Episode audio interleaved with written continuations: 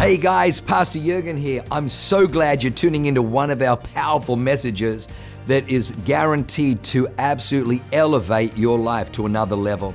At Awaken, we only want to preach fresh, real, powerful to help you grow stronger in your walk with God, develop your faith so you can take more territory. I'm praying that God blesses you and enriches your soul as you listen to this amazing word from God. God bless you. Um, if you don't know me, my name's Rex. I'm a guy from Whittier, California. I was raised in a lower income. We didn't have Adidas, we had Adidas. We didn't have Nikes, we had Mikeys. You know what I mean? We were struggling. We didn't have a lot to live on, but we had a lot to live for. And I had great parents in my corner that kept telling me something big could happen for my life and they exposed us to opportunities that stretched us and expanded our field of vision and what was possible for our life. And it's amazing that when you get exposed to a new normal, it's tough to go back and be okay. You know what I mean? And so I'm grateful for that. And I've had a wonderful opportunity to be married to an incredible woman. At some point, she needs to come here with me. I've been here three times. And she's home being a mom to my 10 year old little girl. I'll share a little bit about her story maybe a little bit tonight. I'll maybe use a little bit of my wife. But she's the hero of our family. I met my wife. She was facing death. Her aortic root had ballooned completely out, and they were uh, expecting her to drop dead. Uh, her heart would explode in her chest and we met at a meeting just like this at the end of the night. She i was motivating in a place in canada. And she came forward and she said hey do you think that you could maybe say a prayer for me? I'm in real trouble and there's no hope that they can do for my heart. And i said go for it. Yeah absolutely. I said let's pray.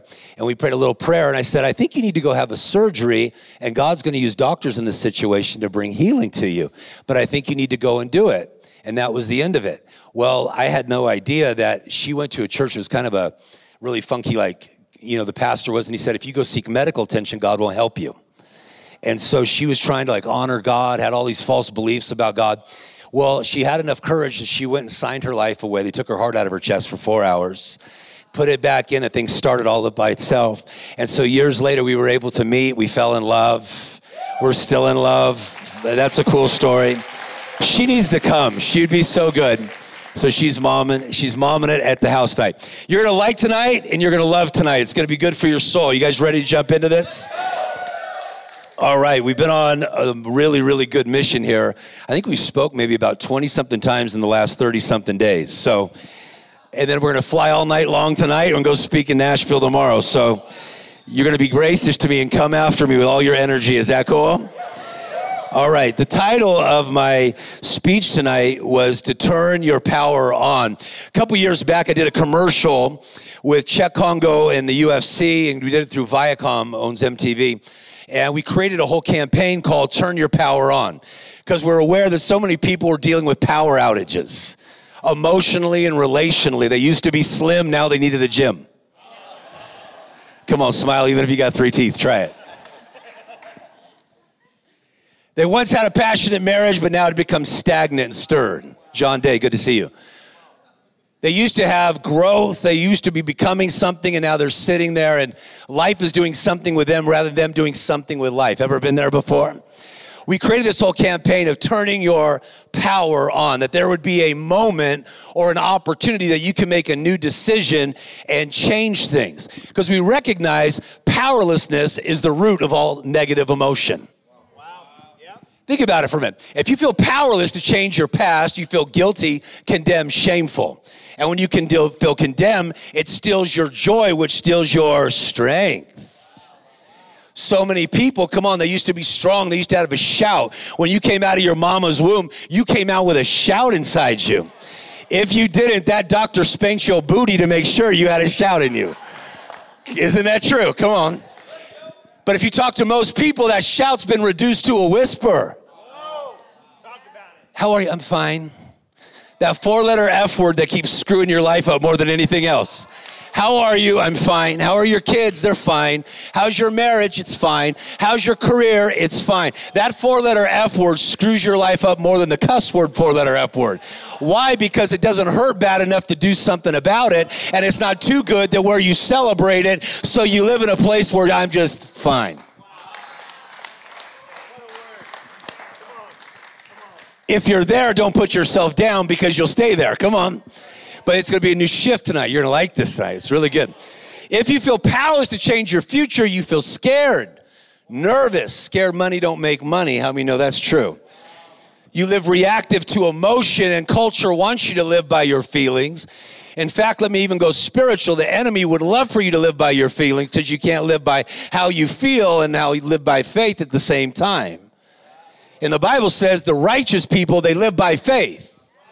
Four times in the Bible says, the just shall live by faith. The word live by is a chaos in the Hebrew language. It means they recover health. They live animated, passionate, purposeful. They live powerful, but it's only when they're in faith.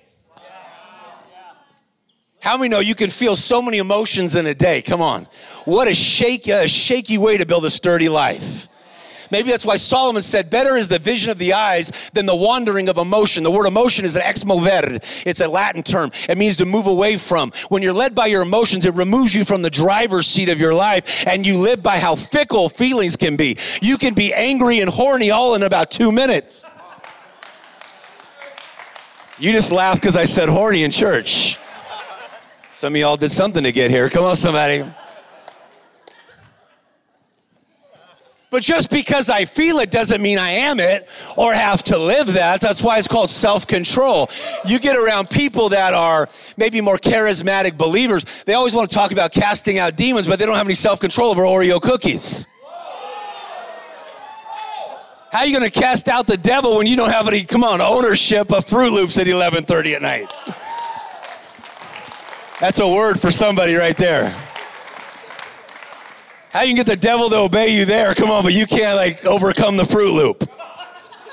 And I'm not talking about your uncle. Come on, somebody. I'm talking about the Fruit Loop that's in the freaking bowl.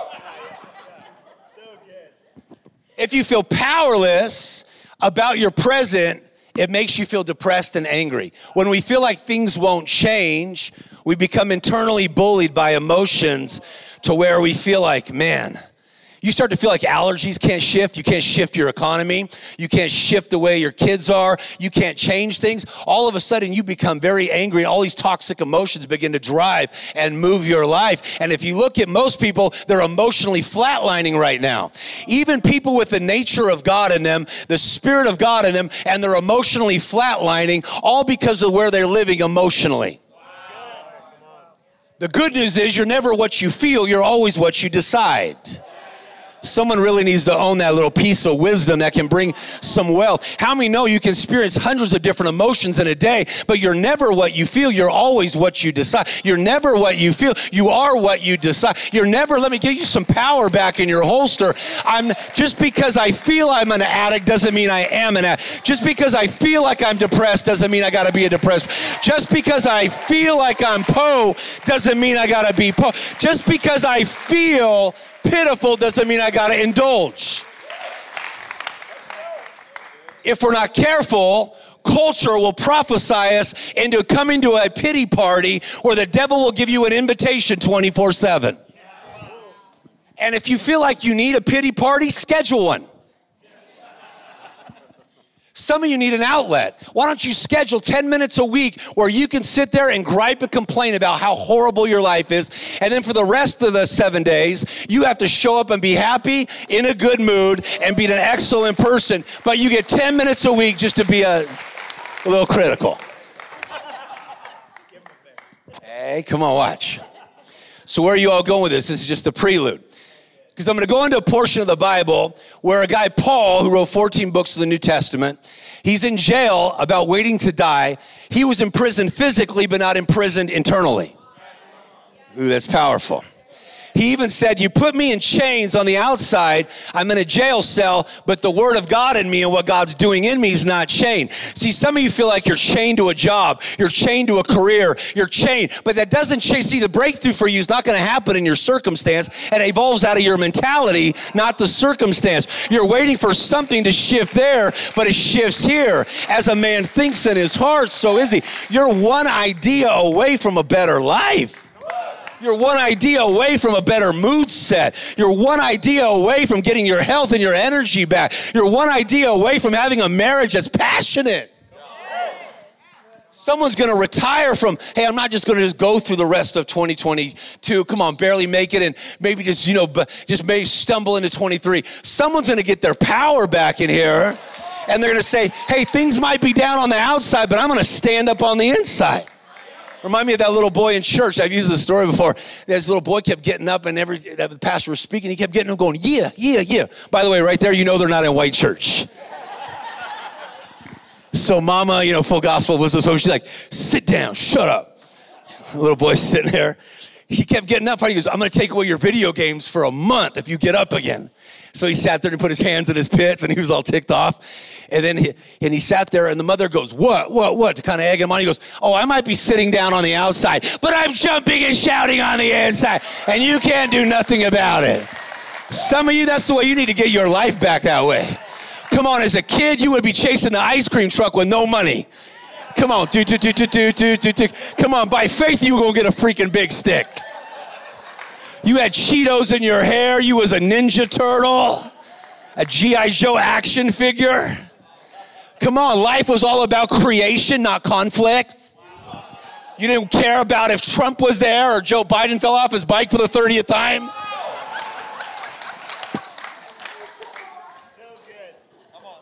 The challenge is you started letting blind people proofread your vision.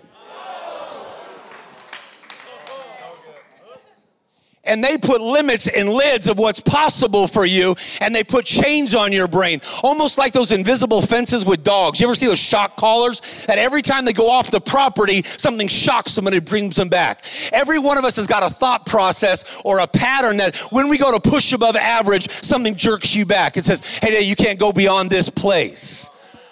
What if your one new God idea thought? Because the scripture says, Isaiah 48 17, that God teaches you to profit. Someone said, God teaches me, God teaches me to profit. Ooh, what if he taught you to profit relationally with your kids?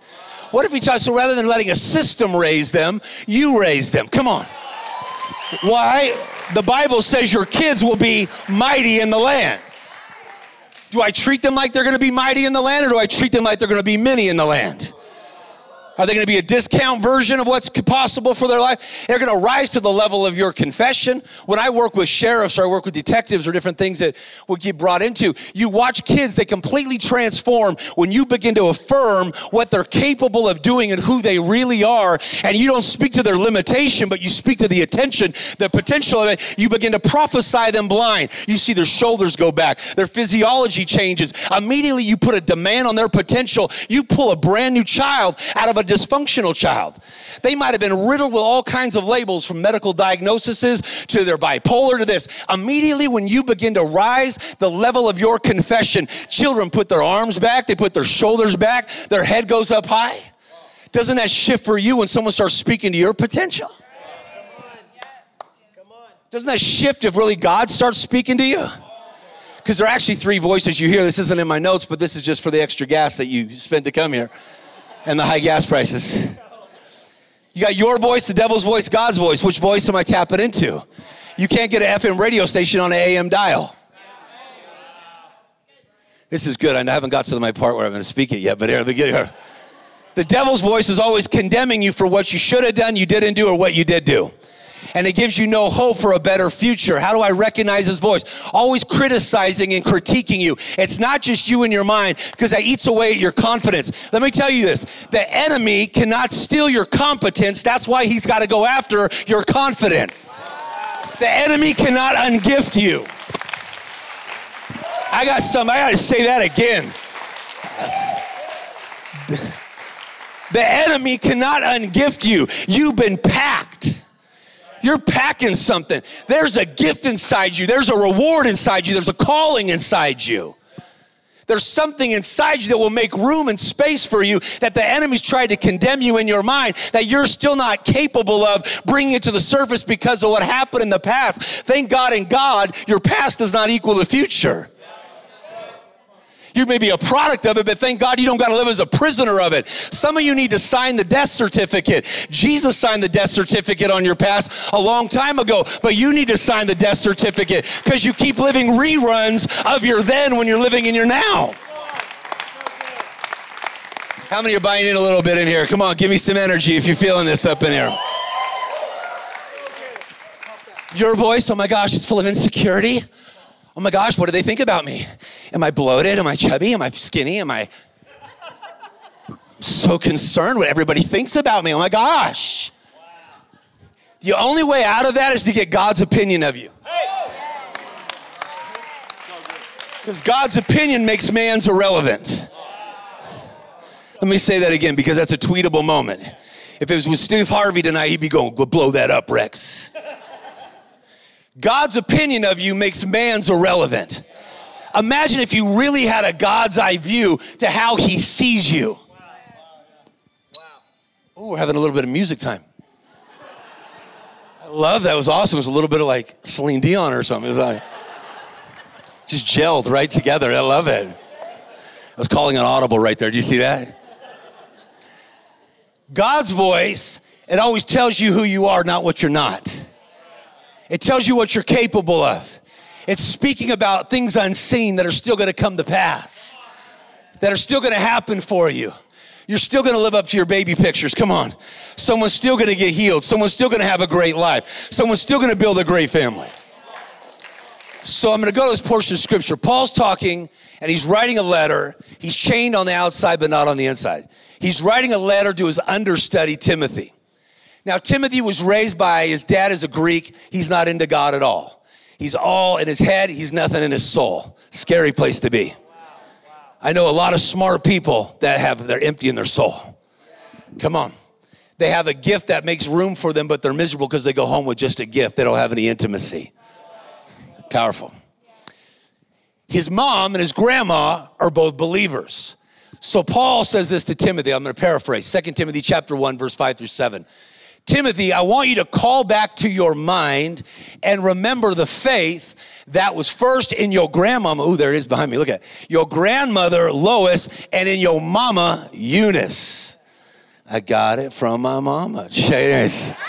The little black eyed peas moment right there in church. I'm persuaded that is in you also. Verse 6, go there. So I remind you to stir up the gift of God which is in you through the laying on of my hands. For it says, God did not give us a spirit of fear, but a spirit of power, of love, and a sound mind. Someone just say, I have. Just say it by faith. Put your hand in the air. You try other things, you might as well try this. Say, I have a spirit of power, a spirit of love, and a spirit of a sound mind. Come on, you ought to you do yourself well saying that over yourself a bunch of times a day. So let me hit this. At this time of Timothy's life, things aren't going as planned he started to pastor a church called Ephesus, which you get the book Ephesians. Super rich place. The only challenge is politically, Nero is cutting Christians' heads off, throwing them in bags of snakes, setting them on fire, especially leaders of the church. It's not popular. Timothy's young. He's still working with some of the pimples on his face. Come on the older people in the church feel like he's not qualified and he's not good enough. And then the younger people, they don't feel like he's got enough courage. And now he's nervous because he don't want to die. He's second guessing his commitment to God's call on his life. And he's thinking about maybe I should revert back to a less threatening time because things are too tumultuous and there's pressure right now maybe this wasn't really what I was called to. Maybe, maybe I shouldn't do it. Maybe I shouldn't really fulfill all the way. Isn't that the way the enemy works? Is throwing subtle little ideas. Maybe the business won't work out. Maybe the economic stream won't happen. Maybe you won't get healed. I know that happened for that other lady, that lady with stage four cancer that I prayed in here for a year ago, that they gave her no chance to live, and then she's here tonight because Jesus healed her. Okay, but maybe it happened for them, but it won't happen for you maybe you should just come on, play it safe. But Paul's sitting there in his corner, man. I've worked with some of the UFC fighters, some of the different, you know, boxers and different people in our world. You, uh, you're only as good as the corner man and the person in your corner telling you where to go, where, where to hit, where to punch, and where to direct your movements. God in your corner, Paul's talking, he goes, I want you to remind yourself of the faith that first was in your grandma. I want you to go back to your spiritual DNA, not your natural DNA. You're gonna like this. If I took you, if I took you to the Kentucky Derby, okay, a horse just doesn't end up there on accident. They have bloodstock agents and they track horses 50 to 60 years. They want to know generationally that if they're going to invest in the blood, they want to know there's championship genes that they're investing in. So they'll go study three generations, the grandpa's stride, their speed, their, their jump, because those sport agents and those owners know winning doesn't just happen, winning's only in the power of the blood. You're gonna like this. You're gonna like this, all you church people. Come on, touch the person next to you, say, that white boy's got something. Come on.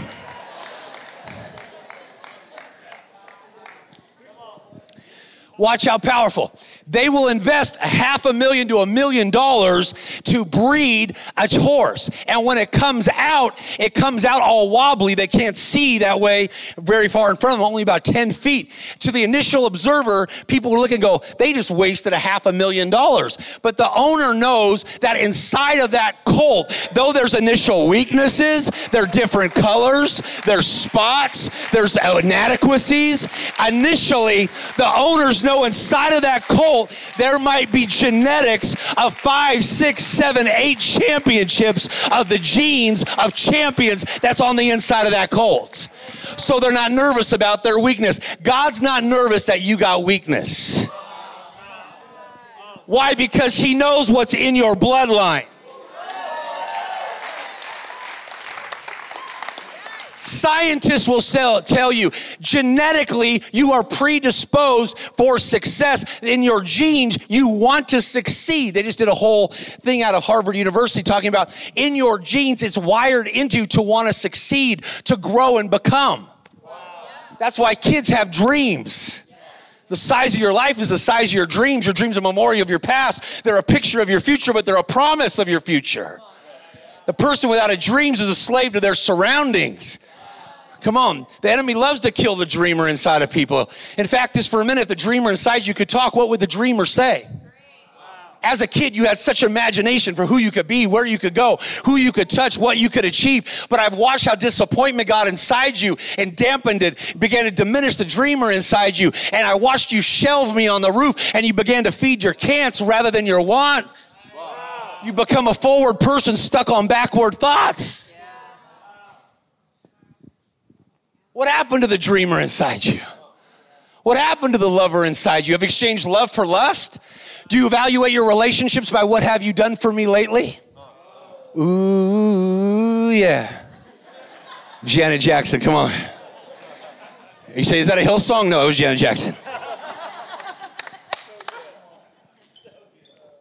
What about the leader inside you? Has that become lost too? Where now you just let complacency set in bills over pile things just ha- things don't change because you don't change them you're asking god to change something when he's anointed you to do it. Oh watch how good this is but winning's in the blood. If i took you back to your spiritual dna just for a minute let's look at this. God your father spoke and the world was. Creation is in your dna that's why you don't feel good in conflict. You only feel good when you're creating something new it's in your blood. 564 times in the Bible, God references that here's work. Why? Because when you walk in the Spirit, you want to work and create. When people say they want to be lazy, it tells me they don't want to walk in God's spirit. They want to walk in the spirit of the world that wants, watch, socialism. You pay me for what I don't do, or I live off your favor. The Bible says if you work your land, you can have an abundance. If you chase fantasies, you're a fool. This is good teaching. Come on. He didn't tell Noah, believe me a boat, pray me a boat, wish me a boat, give me a boat, build me a freaking boat. There's a dream inside you that God wants you to work it. Let me work it. Come on, somebody.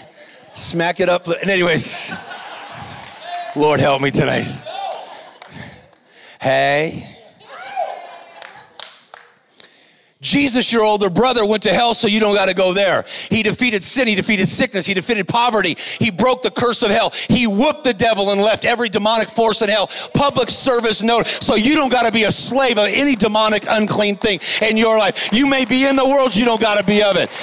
Moses, your spiritual ancestor, parted the freaking Red Sea and delivered three million people. Nehemiah built in a time of political unrest, buildings in your blood. Daniel went to a bed den with lions, protections in your blood. Come on, if you're going to pay attention. Samson toppled down a building with sheer strength. Strength is in your bloodline.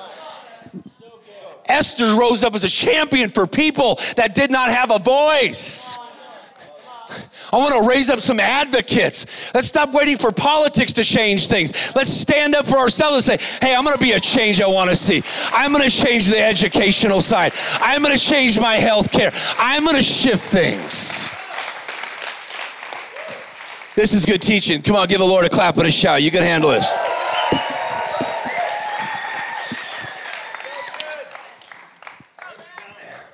You still with me? Can you handle 10 more minutes? I'll pray for a couple people. Is that cool? Paul said, I want you to remember what's in your bloodline. Go back to your bloodline. God could handle you. He handled David. He handled cussing Peter. Come on, never told Peter to quit cussing.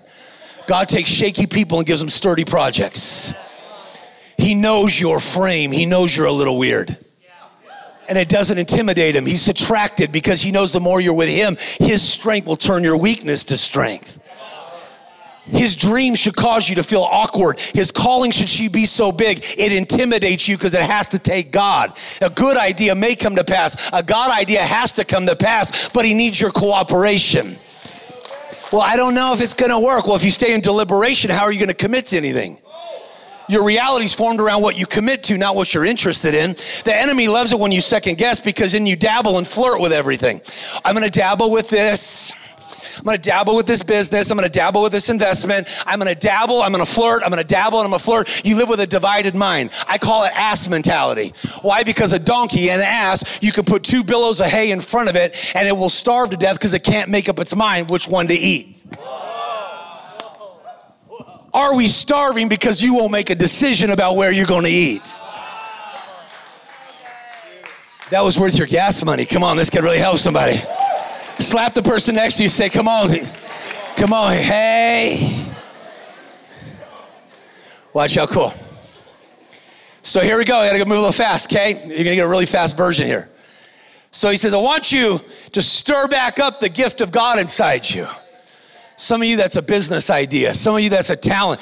And other people may have your talent, but they don't got your twist. Come on.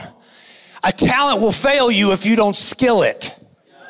Oh man, I wish I could park there for a minute. A skilled man or woman stands before kings. I want influence. I want platform. People want to be before people, but they don't want to go in the dark places. They don't want to work when no one's there. They don't want to go through the hell. They don't want to be ridiculed. They don't want to go in the dark and build something, develop something. Nobody wanted to go with me when I walked away from professional baseball and I worked as a janitor in a freaking church, only so I had access to a building in the middle of the night. I would speak to 2,000 empty chairs night in and night out. No one was cheering for me. They didn't like my jokes. The chandeliers did not talk back back. The chairs did not get freaking healed. I'm sure the angels were like, Is that kid okay? the ones that were in there, like, Get that kid some Xanax or something. Come on, smile if you get this. Come on. He says, Stir back up the gift in you. That don't let the gift just be about your gain, let it be for good. Let me help you, church people. God gave you the gift. It will reward you, but it's to benefit other people. No one's going to live benefited from the gift and the intelligence and the wisdom you have if life's all about you. God gave you a gift to help somebody else out, to heal somebody, bring hope to somebody, bring change to somebody. Don't put it on the discount rack. Feed that fire inside you. Slap the person next to you, say, Feed that fire. Do something with that thing. Do something with that thing. Something in your hand can create something in your future. Some of your business people, what's a new way to solve the problem that I sell? What's a new way to sell the problem I solve? Is there an emerging trend I could capitalize on because of culture right now? And people are scared of people because media scared the life out of people. And people didn't have enough faith or backbone. They had a wishbone and a funny bone, but they lost their backbone to the news. Could there be opportunity to capitalize on it and rather say, well, I can't believe this happened? What about being an answer? I want to look and see, hey, is there a trend that is emerging that I could assert myself in, that I could add immense value? Because you're rewarded for the problems you solve, not the ones you create. Not the ones I criticize. And if you judge them, you can't influence them. If I judge you, I lose all the ability to love you because now I treat you that I'm better than you or I'm worse than you. Either way, you get a discount bad version of me. Someone's gonna stir up the gift in them. Some of you can write, some of you can bake, some of you can create, some of you can do a podcast teaching families how to do different things. Why not be a little bit more creative and add a little skill to your gift? Add a little skill. So when Jesus and you stand before him one day, which you will, whether you want to or not, he's gonna ask you two questions. What did you do with me? Did you accept me or reject me? That answer to that determines where you go for eternity. Question number two, what did you do with what I gave you? Well, but you don't even know what I went through, Jesus. Really? And there's people in the Holocaust that found time to be merciful and get their skin off, their clothes off their back, starving. Well, you don't know what I went through COVID season and I, you know, Louis left me and, you know, when did he leave you? 2001. Hello, that was like 21 years ago. Your excuses don't excuse you, they accuse you, abuse you, and lose you. In fact, your excuse is BS, your belief system that keeps God from doing things in you because you put a can't where everywhere God's saying you can.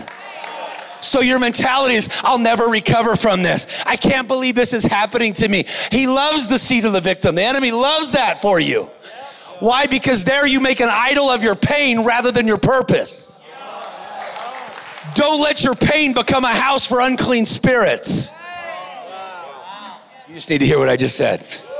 Don't let your pain become a house for bad spirits to dwell in. Let's go. The more you talk about it, the more you agree and empower it. Maybe that's why a man has joy by the answer of his mouth, but a man also has misery by the answer of his mouth. He goes, Oh, you to stir up this gift and to really be successful right now, Timothy, even when there's opposition, internally, externally, people that are supposed to get you, they're not sure about you. You're thinking about quitting. Here's three components you need. You need a sound mind. Someone say a sound mind. He didn't say a safe mind, he said a sound mind. People like a safe mind. Why? Because the motto is be careful, mijo. Come on, Marco, come on. I'm not even Mexican, but I'm kind of Rexican the Mexican sometimes in Spanish class, they didn't have any more cool Mexican names. And so Mr. Carmo said to me when I was in high school, she goes, Well, what's going to be your Hispanic name? I'll just, I'll just be Rexican the Mexican. And all the Mexican people freaking loved me for it. I'm like, Yeah, bring it on.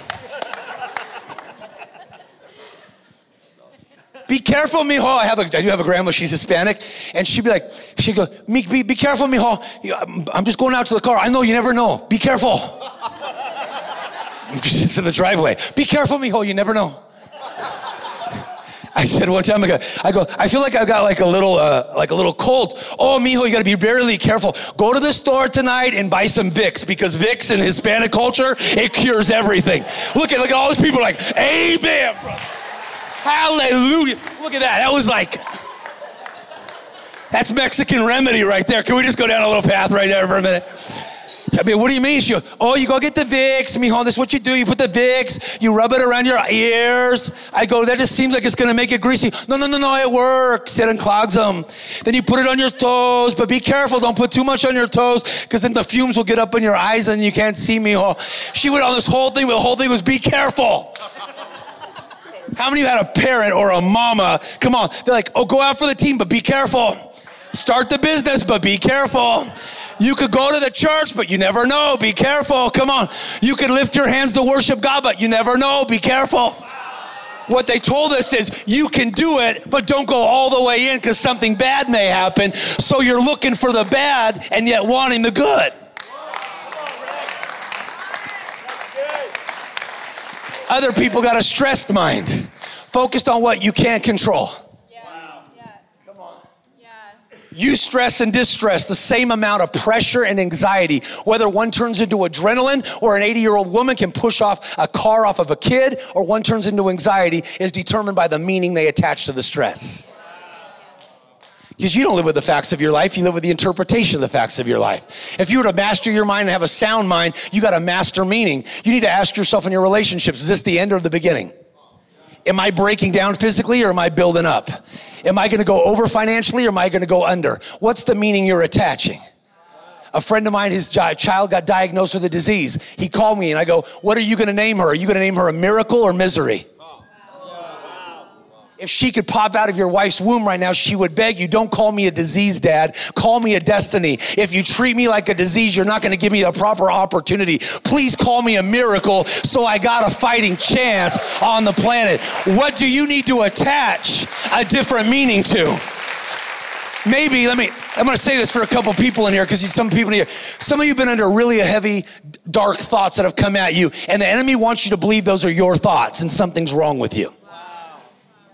You okay? Can I go there a little bit? Will you let me let me into your world? Because his idea is that you'll feel the thought, and then you say, Well, if I feel it, culture tells me I am it, or that's my thought. When in reality, it's only a thought. I remember in seventh grade after I kissed Wendy Lopez for the first time. That was a positive moment. Her braces ate me up, but it was cool. I was walking into class and a bird pooped on my head. Thanks for laughing at my hardship. I appreciate that. You're so kind. I remember a bird pooped on my head, and I was like, oh my goodness, the Lord's getting me back for kissing Wendy Lopez.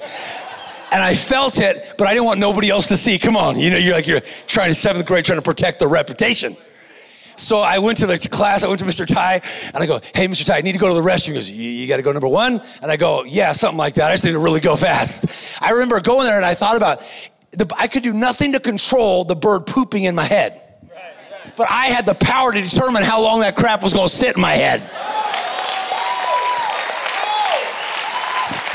You might not be able to control the thoughts the enemy throws at you and things that happen, but you have the ability through the grace of God to determine how long those thoughts rob you of joy, confidence. You have the ability, the word of God, to be able to sit there and say, It is written, I'm going to think on this. That's why the scripture says, Guide your mind. It didn't say God will guide your mind, it says, You guide your mind in the way of the Lord.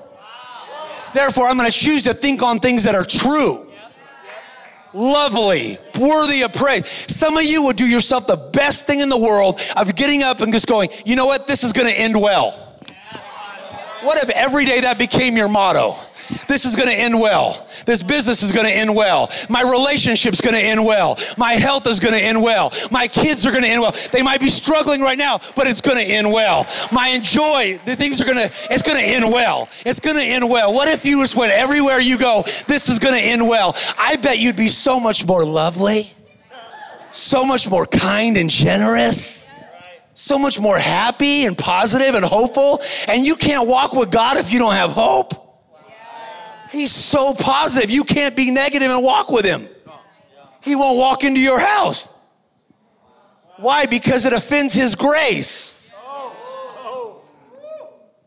Hang out with negative people and see how it affects you. You feel like you got constricted inside. I don't mean being honest, but you need to tell yourself the truth. That doesn't mean not telling yourself the truth, because a lot of people that are in the faith world, they like to live in denial, and denial is not faith. Faith doesn't make things easy, it makes things possible. Faith tells yourself the truth and it deals with something and has the ability, the fortitude, but it has hope as a motivator that where I am is not where I'm going to end up. Imagine how different your life would be. This is going to end well.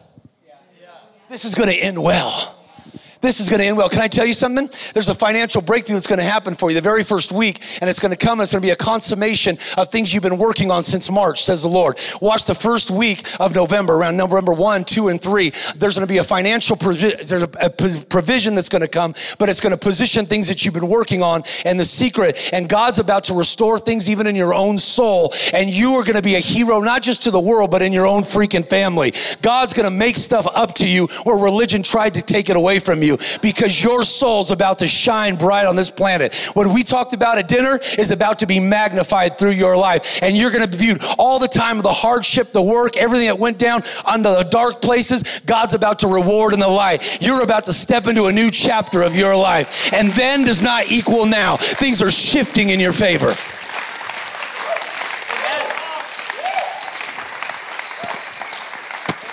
Not bad. I told someone that the other day in Atlanta. Uh, they were gonna get, they were gonna have like a whole thing that they were gonna drop their school debt and over thirty something thousand dollars overnight. Watch things can shift in a moment. I'm not a good. I'm not just a good man. I'm a God man. Come on, why we, we did this at Facebook. Come on, we do this the other day at Instagram. Why? The power of God's God gives you spiritual gifts. They're love, His love language. You don't need them when you go to heaven. For churches who say they don't exist anymore, then why do you even need Jesus if, they, if his gifts don't exist anymore? Just want to throw ideas that you, make you think about what you're thinking about. Come on. It's a sound mind, but a spirit of love. And I got to move a little faster. Will you take love? Will you fake love? Or will you make love? Don't let your life be a false advertisement. There's a lot of people fake love. When I go to Disneyland and there's and there's Cinderella's castle, as a kid you think, oh my gosh, it looks so beautiful. My little girl's like, Dad, I want to go see Cinderella's castle. It's so ma- it's magical. You get there, it's not even a castle. It's a walkway. It's like that big. You're like, I got freaking robbed. I paid a hundred bucks to come to this, all for Cinderella's castle. You're at your best when you're loving. That's why the enemy's tried to injure you through rejection to get you to where you closed off and you build resistance to people and resistance to love. But you know, as well as I know, you're only alive to the point that you're willing to love and put yourself on the line for other people.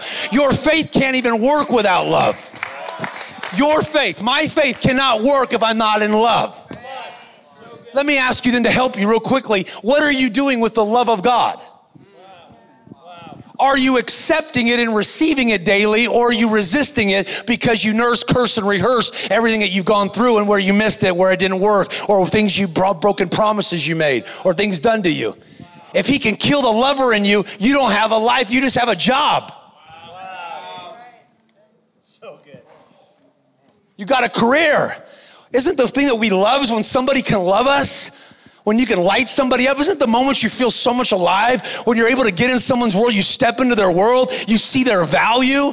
Come on, you you you disrupt their normal. You share something. There's synergy. There's a bond. There's a connection. Isn't that where you feel most alive when you're sharing your heart, your know, and you care about somebody?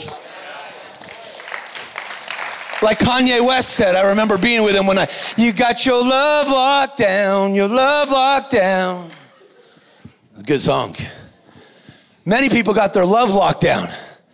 It got locked down. Well, that person did this to me. And the enemy's got you internalizing in your mind, having board meetings in the middle of the night about how way people screwed you over, twisted. The they might have hit your back, but why do you got to give them your heart? When my wife was raped by a pastor and then lived on a bed for nine and a half months, fighting for sanity in her brain, tormented in her soul. A great woman a great woman that was trying to live with all of her heart, mind, soul. The thing he went after was not just her body, to stop her soul, her heart. Maybe all the attacks is to stop your heart. Maybe it's to have a spiritual heart attack, to create a hole in your heart. Because when you got a hole in your heart, you die. You might physically live, but you spiritually die. In the ninth month, Jesus walked into my wife's room, whether you believe it or not. I can only tell you my story. And he said, They touched your body, but they never touched the real you unless you give that power to them. Her first time she was able to see what had happened to her did not take away anything God ever gave her, only if she attached that that person robbed me of everything. See, everything God gave you, watch. You want to master love in your life? Become mercy minded. God, help me become mercy minded. How, how am I going to forgive them? Realize how much you've been forgiven because you get better than you give. Every one of us gets better than what we give. If you don't believe me, go home tonight. Realize all the way people have given to you, small and big, over the last six months, and write all the things that you think you've given. I guarantee you, what you've got for what you've given is doesn't even comparison. You always get better than you give. And if you really want to see things turn around, be like Job. Job 42:10. People think Job it lasted forever. It was six to eight months. He prayed for his friends that criticized him, that told him he had a lack of faith, that he had bitterness, that something was wrong. He prayed for his friend's blessing, and the Lord turned his captivity and gave him back twice as much as he had before. Could there be a blessing in taking back the lover in you and say, I'm going to pray for those who did me wrong? God, give them mercy. Give them mercy. Change their heart. Change their mind. Give them mercy. Give them mercy. Be like Nelson Mandela when he walked out of that prison cell in South Africa. He said, if I did not forgive, I would have walked out of there being as much of a prisoner had I been for the last 27 years. Can you handle a couple more minutes? Are you okay? Are you, you, you, you if I took you to South Africa, what have started the apartheid, real quickly, a woman, an officer Vanderbroek, a white bigot police officer, went to a black little area, shanty area, and he took this family out, this black African family, black family, and he set the son, they shot and killed the son right in front of the mom and dad. True story. They returned a couple weeks later and took the dad. The wife did not know. She took a bus. They did not have a car. Went to the police department, tried to get justice. They did not give any justice. Over a year, they came and picked up that woman and took her out to a field. There, her husband was taped, or they they roped him to a piece of wood. They put gasoline on him, set him on fire, and called him racial slurs by these white bigot police officers right in the woman's face. They tried the court. You can go read it online. They, they tried him. Eventually, they got they found him guilty, and they let the woman speak in front of the South African, in front of the whole entire council. And they said, "What do you think should happen? What do you want to say?" She was older. She could hardly walk. She said to the judge, Number one, judge, I need someone to take me back to where my father, my husband's ashes are. He was a good man, a loving man. We didn't have a lot of money, but we had a lot of love in our home. And he was a wonderful man, and I want to give him a proper burial. The judge said, Absolutely. Number two, I want to talk to Mr. Vanderbroek. Can you stand up, sir? Yes.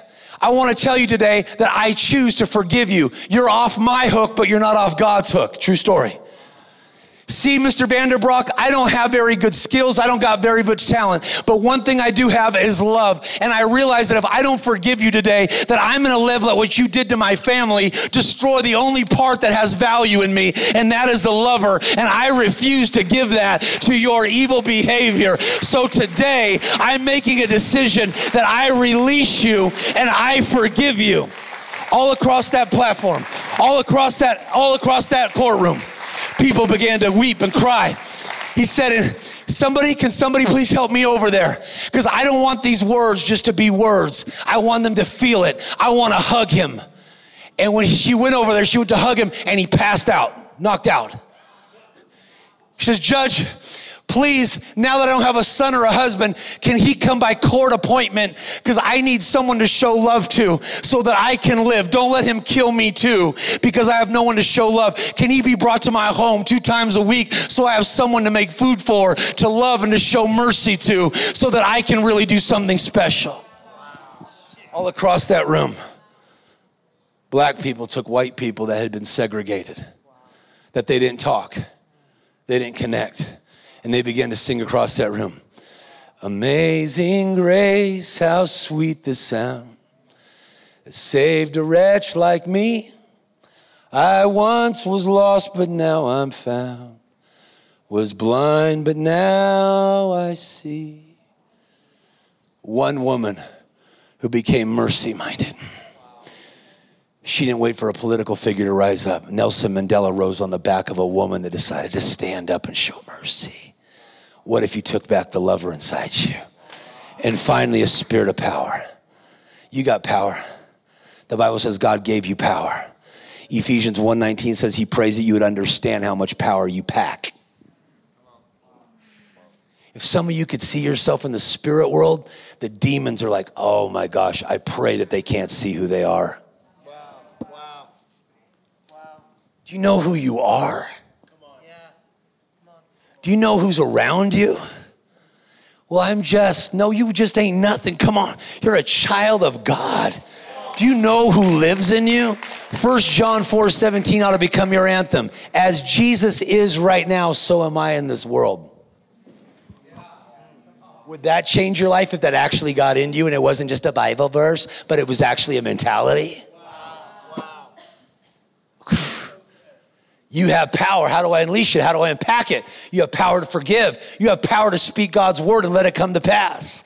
I'm five minutes over, so I'm sorry for going a little late. You eat your words. Think about how powerful your words have the ability to change things. When I spoke at the Pentagon, they have not just eye prints or fingerprints to get into places, they use your voice print as an opportunity. They can recognize by your voice that you have access to certain places only by the sound of your voice. Do you know in the spirit that you have a voice pass that allows you to do things in God? That if you ever speak God's promise over your life, not problems, you have passed to things. Even if I told you really spiritual stuff, Jacob's ladder, the word ladder means the word voice. Angels go up and angels go down by the power of your voice. When you speak what's happening in your world, you're allowing the things around you to have more control and influence. But if you wanted to actually activate your angels, Daniel 10 12 says this the angels came to him and they said, We're only coming because of the words you spoke. Imagine if you got one or two promises that you started speaking over your kids. All my needs are going to be met. The favor of God's on my life. God's opening doors that no man can shut. Your angelic angels that Jesus has for you start opening doors, start kicking demons in the head. Imagine the breakthroughs that you could create with your mouth. Shakespeare said, My voice is my sword. Watch, and you have power to heal people. Oh, religion wouldn't want you to know that. People told me to stop that. When I was with Reese Witherspoon, all these interesting people, the one day they were telling me, We're bringing Prince to come hear you speak tonight. He's gonna love you. You're gonna be so motivational. this is before he passed. And they said, We want to put you with Ryan Seacrest. We want you to do this. We want you to do that. But here's the deal we don't want you to talk about God and don't pray for people. And I remember telling the agent, Magic Johnson's agent, I go, this is, you didn't tell me this ahead of time. See, before we ever got to that meeting, I already made a decision with me and God when I wasn't popular. And I said I'd always be able to do whatever I could to live the Jesus style. And I'm always going to pray for hurting people. Well, but, but Rex, we can make so much money. It'd be so much big. You can do that every once in a while on the side. No, no, no, no, no, no. I don't think you understand. I'm not for sale. I'm not a spiritual prostitute.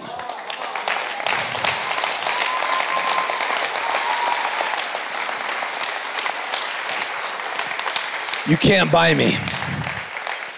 So last week in our church in the Waken, I sat there and I was telling a story. A word of knowledge came a couple weeks prior, and I said, There's a seven year old girl here, uh, a seven year old girl. She's going to second grade. Didn't know these people, whatever. I said, There's like 2,000 people in the room. I said, She can't read. She's having really difficult learning. I said, The Spirit of God's going to touch her neurological function, and she's going to be able to read and cognitively know stuff. Well, this bodybuilding family stands up and they go, Our daughter was in a very severe accident as a little baby. And they came down, their first time ever to an awakened church. True story. And they put it up online. So this isn't like our advertising or anything.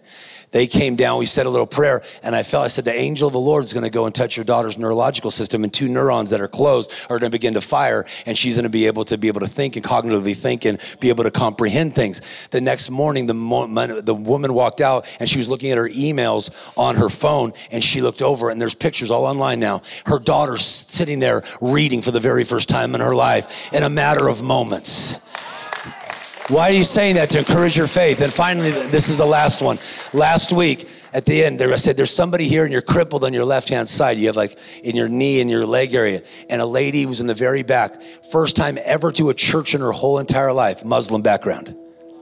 Had no idea. She walked like this. And we had so many people last week, it's online. We had to put people all sitting up and down the aisles and in front. We couldn't get them all into the building. What a great problem to have. So many healings. That's what happens when God shows up. I've been in church where there's a lot of church, but little God. For real, you ever been there? And I remember this woman coming up there, and we said a little prayer, and that woman took off running. She started weeping and crying.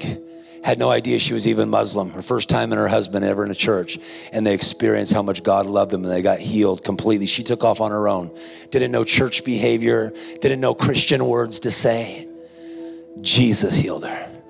There's people in here that have pain today. Can I pray for a couple people real quick? Are you cool with that? And it's a good night, and you're still going to get home by 8:30 to catch the reruns of whatever bachelor season we're on. Is that cool? There's someone who's oh okay. Is there someone who's got pain in your feet on the top of your feet? You have you get pain in your. You do, ma'am. What's your name? Can you come to the front like it's the Price is Right? This isn't Christian TV. I don't do Christian TV. I don't ask you for your money. You're not going to join some list. I'm not going to send you holy water from Jerusalem. I pray for people because I care.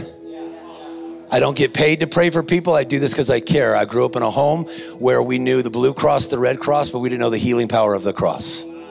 So we spent a lot of money on doctors, and I said, God, if you'll ever do something special with me, I'll always give it a shot and go for it. What if they? What if, what if, what if, what if it doesn't work out? What if it does? What if it doesn't work out? What if it does? At the White House, God was the same. Eddie Murphy's house, God was the same. I'm just using names to help you. Watch how powerful. Robert Downey Jr., the Iron Man, how do you think he got out of addiction?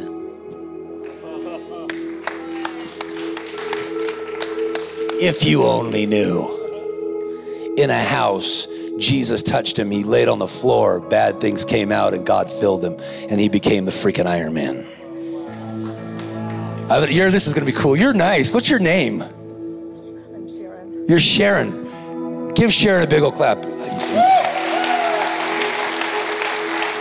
Why are you shaking? Fire. You're feeling fire. Am I that hot? Oh, Okay, so I want you to close your eyes, okay? I'm not gonna let you fall down, okay? Close your eyes for a minute. Just lift your hands because you're an incredible woman. I really like you. And you got a beautiful heart to help people. Okay? Okay, watch you, yeah, watch, okay. Just slow down, slow down. There you go. I got you. I got you. It's all good. Okay, watch how cool. You're gonna feel peace, so you're gonna have to totally chill, okay? It's gonna be really nice. That's how you're gonna feel better. Jesus, if you're anywhere around the neighborhood, I'm in South Jordan. I met some cool friends for lunch today, and I haven't slept in a couple days. And Jesus, you're gonna feel warmth go through that your left top of your left leg and your top of your foot. You're actually gonna feel really better, and then your right. Watch how cool this is the arches of your feet. Thank you, God, for being a healer.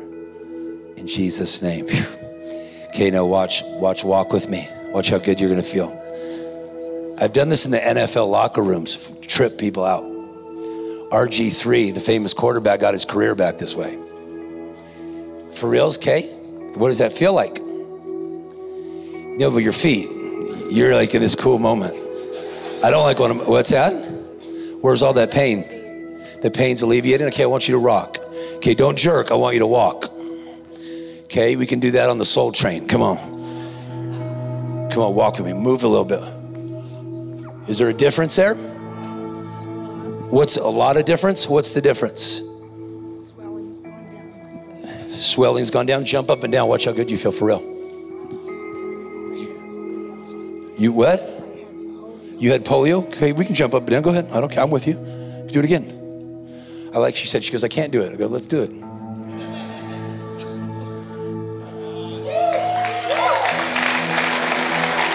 Is there a difference? Yes, there is a difference. So who's helping you? God's helping you. Isn't that cool? And you're such a good lady. And thank God you got a great smile. Will you do me a favor this week? Will you tell a lot of people how special they are? You're good at that. You got that? You got it. Why don't we give her a big old clap? That's cool. Okay, I want you to hop back because you can do it. He'll take you. Look, he's good looking too. He'll grab her arm. I got a SEAL guy up front. He ain't gonna let me get hit. Come on. Someone else, someone else, you have circulation problems in your leg, in your legs. You get circulation problems in your in your in your legs. Where are you? You do, sir. A couple people, one and two, one and two. You do. Can I pray for you real quick? Are you cool? Is that okay? Thank you so much. What's your name? How you doing? How are you? Rex. Great to meet you. Nice to meet you. You're awesome. Is it discomforting right now? Yeah, uh, a little bit uh, burning my, my, my legs. Your legs? Yeah, circulation. C- I circulation. felt for a long problem, a long time. I felt in, in my belly and in, in the legs. Do you think God would heal somebody like you? Yeah, Why? because He is love. Because he's love. Yeah, what a good answer. Ah. Okay, so here's what we're gonna do. Can you guys stretch your hands? Give me three minutes. We'll stretch our hands towards him we're gonna pray for this really nice guy. Okay, because I don't want him to go home in pain. Okay, so you put your own reputation aside. And what would Jesus do in there? Would he watch people in pain or would he heal people in pain? And if I'm a Jesus follower, as Jesus is, so am I in this world. Let's do the Jesus style. Is that cool? Okay, so just lift your hands. We'll try this. Like to God. Okay. Jesus, we thank you for bringing healing all throughout his body. You're going to feel a warmth go through your back of your legs. Watch how cool is this. In the vein area. Don't let him fall over. You're going to feel that in your in your vein on the on the lower in the in the, in the behind the knee. Lord, let your healing presence flow through his body. Bring healing all throughout his mortal body in his lower back, his stomach, his digestive tract. Thank you for touching his body tonight. You're gonna feel better. This is gonna be awesome. You feel that? Yeah. Is that trippy? What are you feeling? I'm feeling uh, nice. It's like like a special dust, huh? Watch, watch. Come on. Walk, watch, want you to move. Look for healing in your body. For real. Move your legs. What's the difference that you're feeling? Tell the truth. Feeling very nice, very good. How, di- how different is that from when you were back there? I was feeling like a tired, something like bothering me. Yeah. And then what happened right now? Jump up and down for a little bit on those legs. Watch that. What does that feel like? Do that again. Is that is that cool or what? Come on, isn't that cool? isn't God good to you? Why don't you give the Lord only a clap? What a cool God. He answered. Is it, hey, how good does your tummy feel? How good does your tummy feel? I feel good, feel good. I can't say very well because uh, I, I felt a little thing, some inflammation, like what I'm feeling now, right now, the, a little bit in the stomach. Let's go after that. You okay? Put your hand there. I'm not intimidated by that. What an opportunity for God. Sickness doesn't scare me. God, thank you for bringing healing all throughout his body. Thank you for what you're doing in his legs. He's feeling really good because you're helping him. Lord, let your healing presence, you're going to feel a really warm heat go through that area. One, two, three, boom, go through that area. And Lord, I thank you for touching his digestive tract and bringing healing and removing and reducing all that inflammation. We thank you for it. In your great name, Jesus. Amen. You feel that? What's happening right there? I feel some movement here. Isn't that trippy? Something's moving in there. God's healing you. You asked him to heal you, so that's what he's doing. Move it around, move your stomach around. Watch. Free healthcare. It's better than Obama's plan. It's better than Trump's plan. It's definitely better than Biden's plan. He doesn't have one. Aren't you glad you came to church on a Wednesday night? Thank you. Freaking cool, huh? Let me pray for you real quick, and then I'm gonna pray for everybody. We'll get out of here. Okay, where's what, what what's going on? A lot of neuropathy pain. neuropathy So numbness. Yeah. How did you get all that? Um, I don't know. Been to doctors and Okay. just can't figure out what's going on. Angela. Angela, what a happy person, huh? Doesn't she look happy? Would you guys pray for her? Just put your hands out towards her like you care, because we do. Jesus, I ask that your healing presence would flow through Angela's body. I pray that you would just touch, Lord, and remove every bit of neuropathy in her legs. Restore the nerve endings, I pray, all throughout her hips, her thighs. I pray all throughout her mortal body. Touch it, Lord, her nervous system. And I thank you, Lord, for the great opportunities you have in front of her. I think you're going to give her wisdom. I feel like two doors are going to open for you. There's going to be, there's going to pretty quickly. One's going to be a go and one's going to be a no. And God's going to give you wisdom on what to say yes to and no to. It's going to happen pretty quickly in the month of October. Lord, I thank you that you've gone ahead of her too. Thank you, God, for great things that are coming her way. In Jesus' name. Whew. What'd you feel? Peace, calmness. Move your leg, look for healing. Most people pray for one thing and they look for the other. What does it feel? I'm not hurting right now. What, were you hurting over there? Yeah. Does it hurt to run? thigh, my thigh. Your foot in your thigh and it's not hurting right now? So we must be doing something wrong. You maybe you're in the moment. Yeah. You're in the moment. Move your leg, look for healing. Everyone's watching you, you better do it good. Don't botch it. For reals? Would it hurt normally to run or to jump or anything like that? Would it normally? No, it, I'm just in constant pain. So I'm Where's all that pain? Move it around. Yeah, you're used to it. We're gonna get a new normal out of this. Come on. Where's the no? It's not there. Isn't that trippy? There's no pain. Isn't that great? So who healed you? Who's healing you and touching you through prayer? God's goodness to you. Isn't that cool? You're a good woman. Give her, give God a clap. That's cool. That's cool that you don't have pain. You had pain, and now you don't have pain. You don't have. my whole body just feels overwhelmed with peace. I don't know. Isn't that a great feeling? Yeah, and you're gonna make you make a difference for a lot of people. I like that about you. I've never talked to you before, but you have heroism inside you. For real. If I was your older brother, I would counsel you look at all the different opportunities you have just to continue to be a hero to people. For real, because you do. You make a difference with that smile, and you care. You freaking care, and that's huge in our world. Yeah, cool. So glad you came. Okay, and I got one more. I got one more. I love it. How are you? Look at your beautiful ring. Oh, thank you. David Yurman? It is, huh? Ah! See, I did good right there. I even know my jewelry. Um, for my legs. Your legs? Okay, There's an accident as two years ago. okay. I can't walk. We pray for God every day. God, give me the surgery and my leg. I not go the doctor. Just big Lord. So this is going to be really cool, okay? All these people are going to love you so much, okay? Even if you've never met them before. And through our love, God, our faith is going to touch God and God's going to flow through your body. Is that cool? Okay, so stretch your hands towards this really wonderful lady. Okay? Jesus, if you're anywhere around the neighborhood, let your healing presence flow through her body. Remove all that pain, remove all that hurt inside of her body, her ligaments, her joints. I pray that you would restore even the calcium where there's a deficiency in the bones. I ask you to restore supernaturally, creatively, God, calcium in her bones. And I thank you for bringing healing all throughout her knee, her joints. Remove any osteoporosis around that kneecap, too. I thank you for it. You're going to feel a warmth go through that area. One, two, boom, go through that area. Isn't that trippy? You feel that? Yeah. Yeah, for real, huh? For real, no joke. You should have seen this on Delta Airlines the other day, not too long ago. This person walked up, the stewardess, and she goes, Who are you? I go, I'm a really happy guy. She goes, But you have like an aura. I go, Oh my gosh, I know. She's like, Are you into energies? I'm like, Kind of.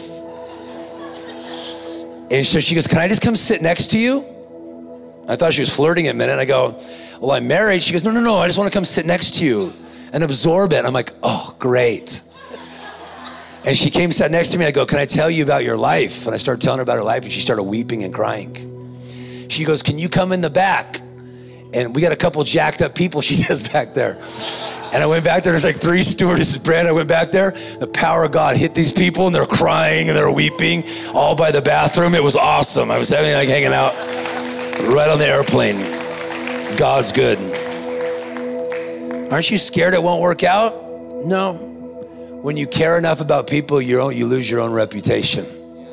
At that point, God can take you places. Takes the pressure, you're not the healer.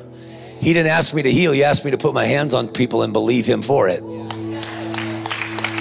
I'm not the provider. Watch, ooh, that crazy? What'd you just feel? Isn't that trippy? Okay, what just happened? Tell the people. That's more better. That's good. God, thank you, Jesus.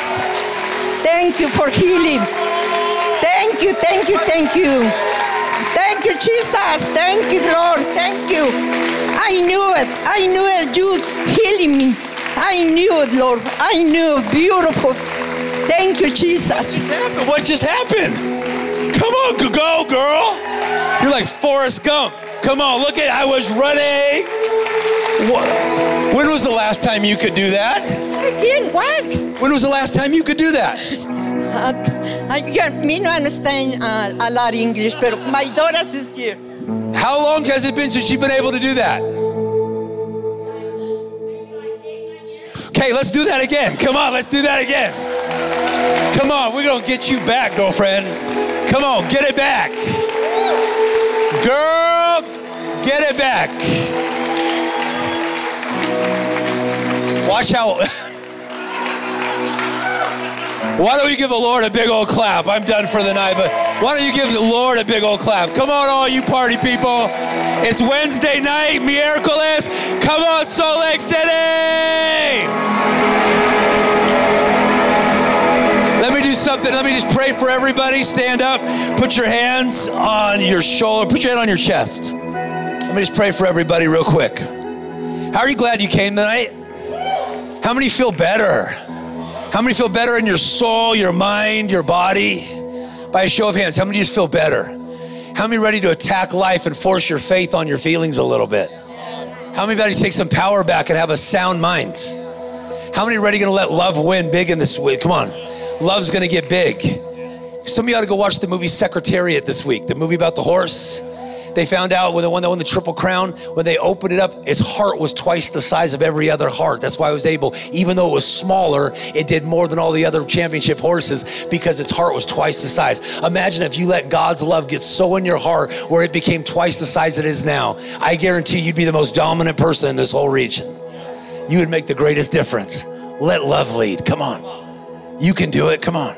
Lord, I pray the great presence of your spirit would be on every person's life. I pray burdens would be lifted right now. Heavy burdens would be lifted off people. Financial burdens would be lifted. I pray bring beauty where there's ashes. People that have felt like giving up. I pray you would restore hope tonight. I pray every sick body tonight would be healed because the Bible says you took our sicknesses so we can be healed. I pray you'd lift off oppression, restore dreams to people, restore vision to people, restore hope for our families. And I pray that love would not quenched, it would not be canceled out of our heart, but love would live big through us. And I pray power would flow through our lives power in negotiations, power in business, power financially, power as a parent, power as a leader, power to do the works of Jesus, power to forgive, power to speak God's word and see it come to pass. We thank you for miracles that are in motion and for being so nice to us. In Jesus' powerful name. Everybody said, Wow, what an amazing word. I hope you enjoyed that as much as I did. Hey, listen, for more information about our church, go to www.awakenchurch.com or subscribe to our YouTube channel if you haven't already and download our app. It is amazing. It is chock full of incredible messages, information about upcoming events, and you can even support our ministry if you feel so inclined. We loved having you with us today. We look forward to seeing you again. God bless you. Live a life that is transformative. Bye for now.